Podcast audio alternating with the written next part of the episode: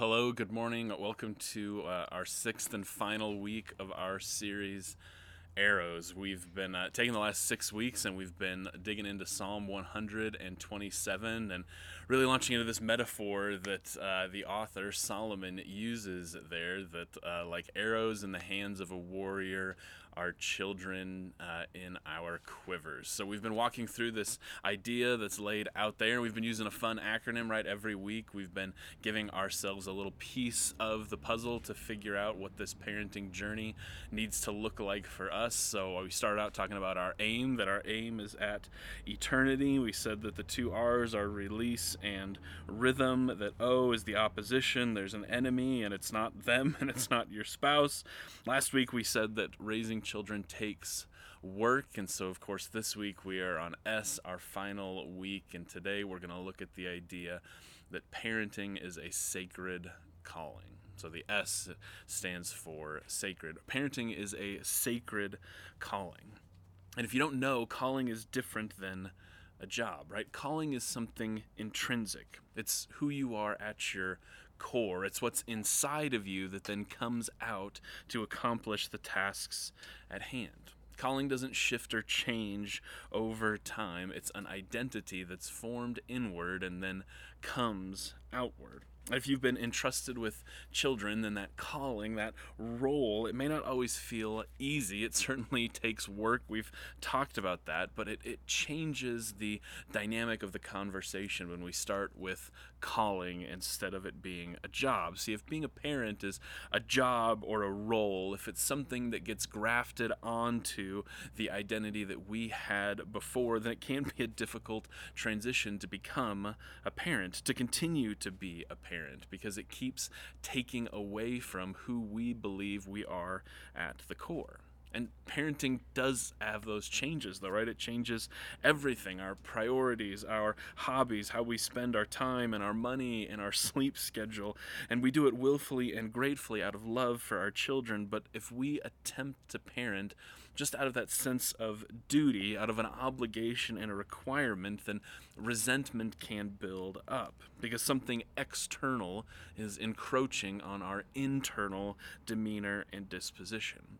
However, if we properly understand that our role as parents is a calling, an equipping, a gifting from God, which means that it's actually an awakening to something inside of us, something that God has planted into our identity, then it becomes a strength, a place that we can draw from in our parenting journey right? Rather than endurance, just making it until they're 18, just surviving the latest cultural rhythms, just making it through these years and using our strengths to muscle through, which is totally me, by the way. Calling awakens us to the strength that God wants to pull out of us to raise the children that He's entrusted us with. So today I want to look at a scripture from Isaiah chapter 43. Isaiah chapter 43. This is a foundational and a formational chapter, and we're going to look at it through the lens of parenting as we wrap up this series. So here's what Isaiah chapter 43 says, starting at verse 1. But now this is what the Lord says He who created you, Jacob, he who formed you, Israel, do not fear, for I have redeemed you. I have summoned you by name. You are mine. This is one of the most foundational verses on calling in the Bible. And you can hear the strong language. Right now, Jacob and Israel are both references to the same person, but there's a larger transformative and restorative story that's being told in the phrasing of that sentence, right? All right, so history lesson. Pause right here, talk to the person next to you on the couch, ask your kids, who is Jacob?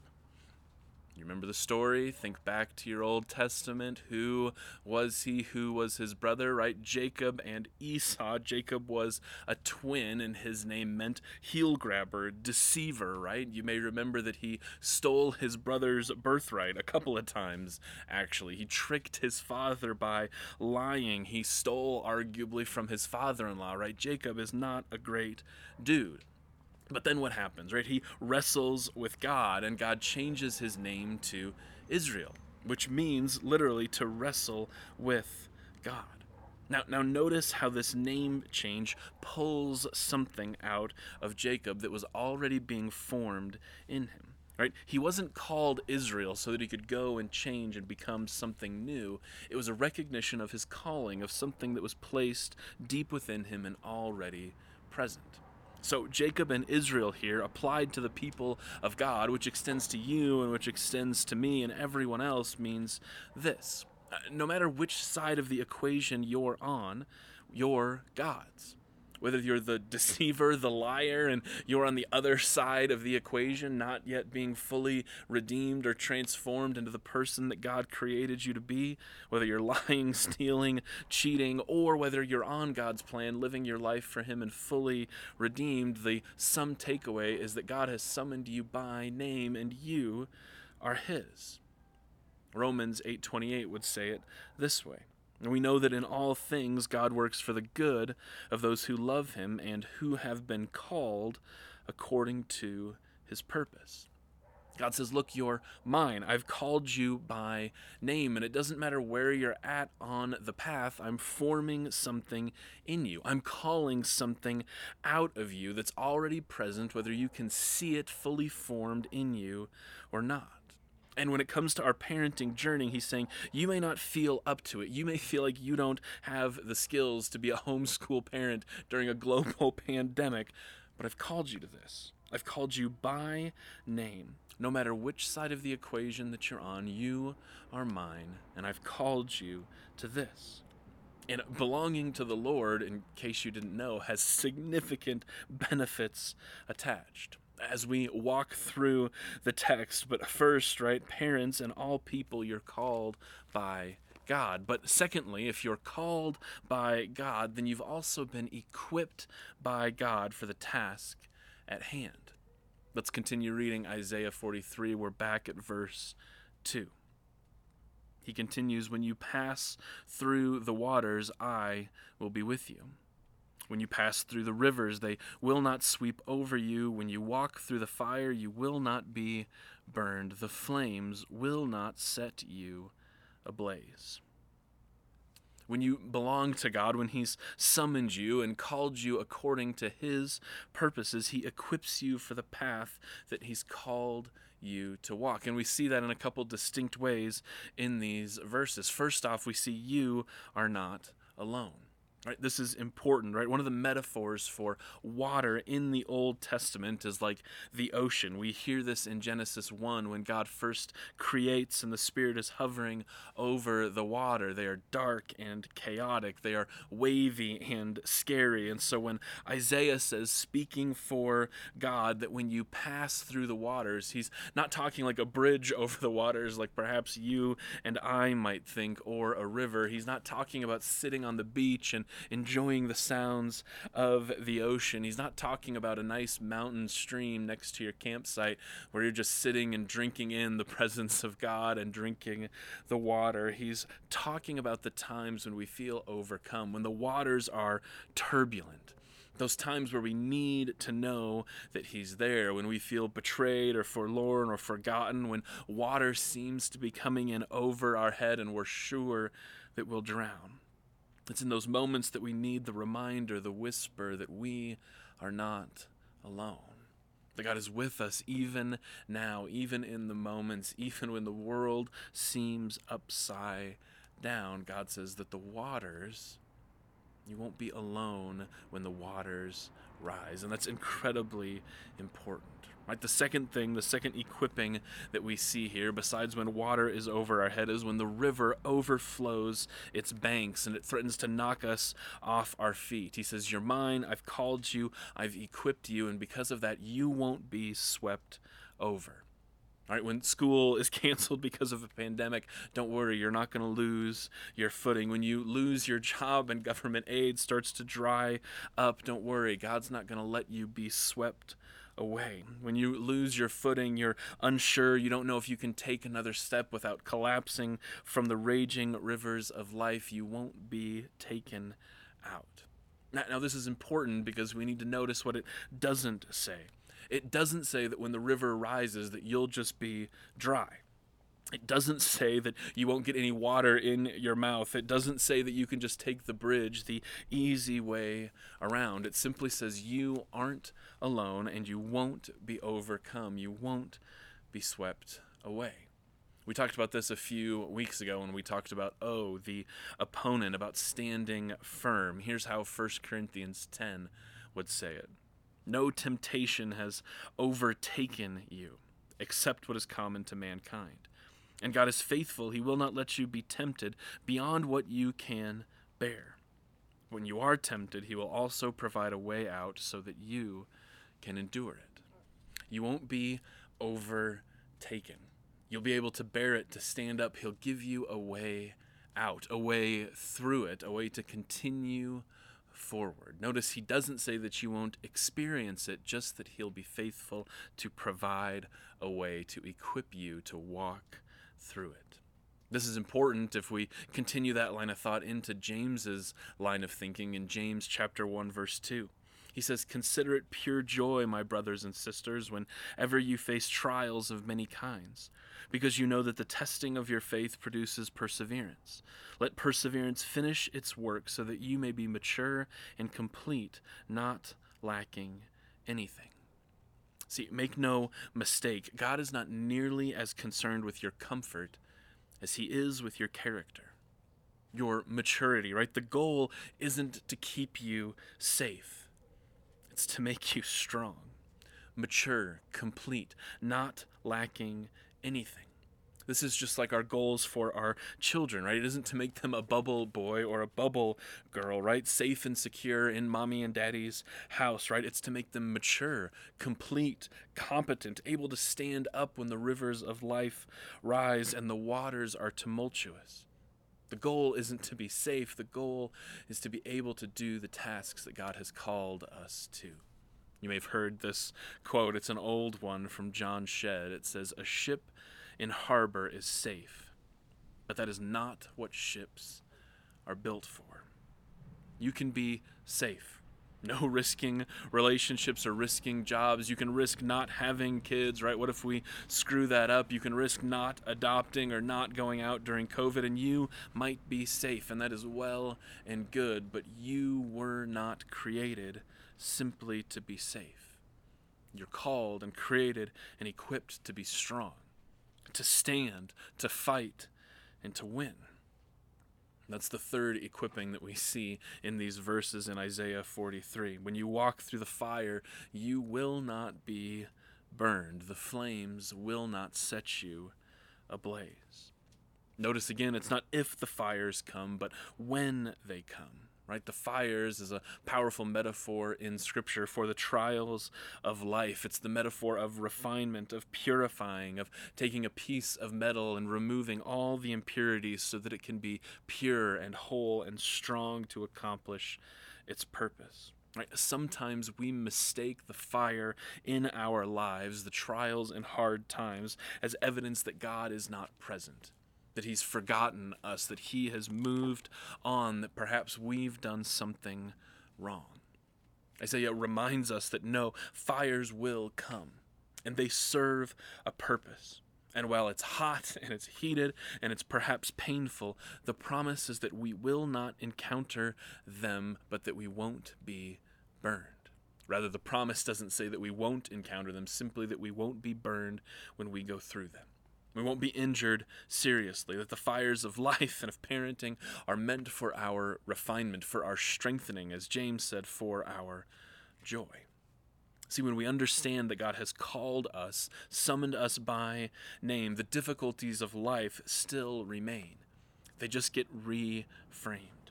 Instead of being enemies bent on destroying us, pulling us under the water, consuming us in a fire, they become tools of God's refinement in our lives. Rather than being external threats, they become the catalyst to awaken the internal strength that God instills in every human heart. And of course, lest we forget, this is all done for one reason and for one specific purpose to remind us that God loves us. Verse 3 For I am the Lord your God, the Holy One of Israel, your Savior. I give Egypt for your ransom, Cush and Seba in your stead, since you are precious and honored in my sight, and because I love you.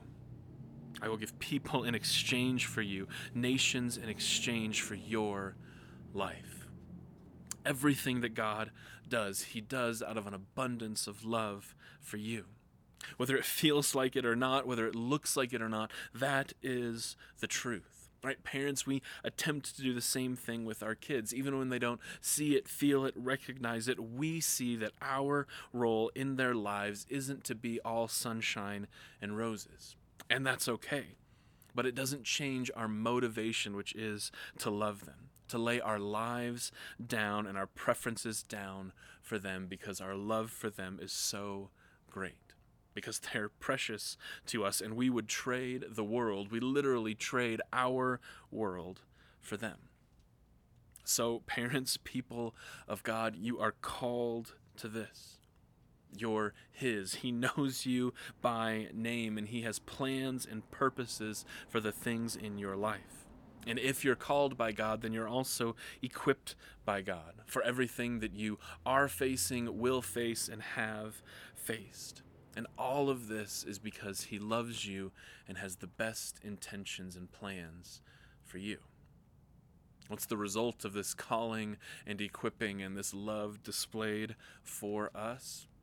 Isaiah 43, at least, the result is confidence. It's a confidence of walking in God. Isaiah 43, verse 5. Do not be afraid, for I am with you. I will bring your children from the east and gather you from the west. I will say to the north, Give them up, and to the south, Don't hold them back. Bring my sons from afar and my daughters from the ends of the earth, everyone who is called by my name, whom I created for my glory, whom I formed and made when we know who we are and whose we are, that we're called and equipped and loved, then there's nothing to be afraid of because we know that God is present and working on our behalf. And this is the powerful parenting moment. If you're confident in God's promises, then you won't need to fear for your children because you know that God is contending for them east, west, north, south, nothing is going to stop God from bringing your children back to you and his children back to him. Eerily familiar with another verse in Romans 8, verse 38 and 39. For I am convinced that neither death nor life, neither angels nor demons, neither the present nor the future, nor any powers, neither height nor depth, nor anything else in all creation will be able to separate us from the love of God that is in Christ Jesus our Lord. Nothing in all of creation can separate us from the love of God that is displayed in Jesus. Now, this passage in Isaiah 43 is powerful to us as parents to know and understand and to apply, and I hope that's been true for you. But it's even more powerful if we read it through the lens of our children, specifically in, in light of their relationship with their God. So instead of seeing this as our relationship, we see it as God's relationship with our children. See, parents, you need to know that you're called and equipped and loved. Absolutely. But you need to know and understand beyond a shadow of a doubt that God loves your child just as much as he loves you. And believe it or not, he loves them more than you could even ever love your child. Because his love is perfect, which means not only does God call us, but he calls them. He summons them by name and he equips them too. Sometimes that means they're in deep water. Sometimes it means they're in a fiery furnace on trial, but those experiences, just like our own, are designed to foster their trust in God just as our trust in God grows. And when we start to let that sink in, it can change our whole view of being a parent. Because instead of trying to teach them a lesson or what we know, it becomes about us connecting them to God, facilitating their trust in Him, being a conduit of His grace and His mercy, and teaching them to trust in that. We stop insulating them from the fires and we start helping them see that this is God's refining work. We stop keeping them on the shore, but instead egging them to stand firm when the water rises. And when the big questions of life comes to nurture them to God because we know that we don't know what we're doing. But just as God parents us, so we parent our children. They don't belong to us and they never have. They belong to God, just as you belong to God. God who knows them intimately, who knows you intimately, who knows every hair on your head and he knows every hair on your child's head. And God said, You know who would take the best care of my son, of my daughter? She would. He would. Who can I trust my son to? Oh, I think I know just the person. God, who loves Liam and Asher more than I ever could, looked down from eternity into this moment in time in the middle of a pandemic, and he surveyed my life and Melissa's lives and their lives and their future lives, and he said, I know who could do the very best person for this job. And of course, he chose Melissa, right? And I just came along for the ride. No, he chose me for these children, for these moments, for these purposes. And it's not because I'm good or I'm special, but because I'm called and equipped and loved. And because of that, no one, and I mean no one else, can be what I can be for my children. I'm their father.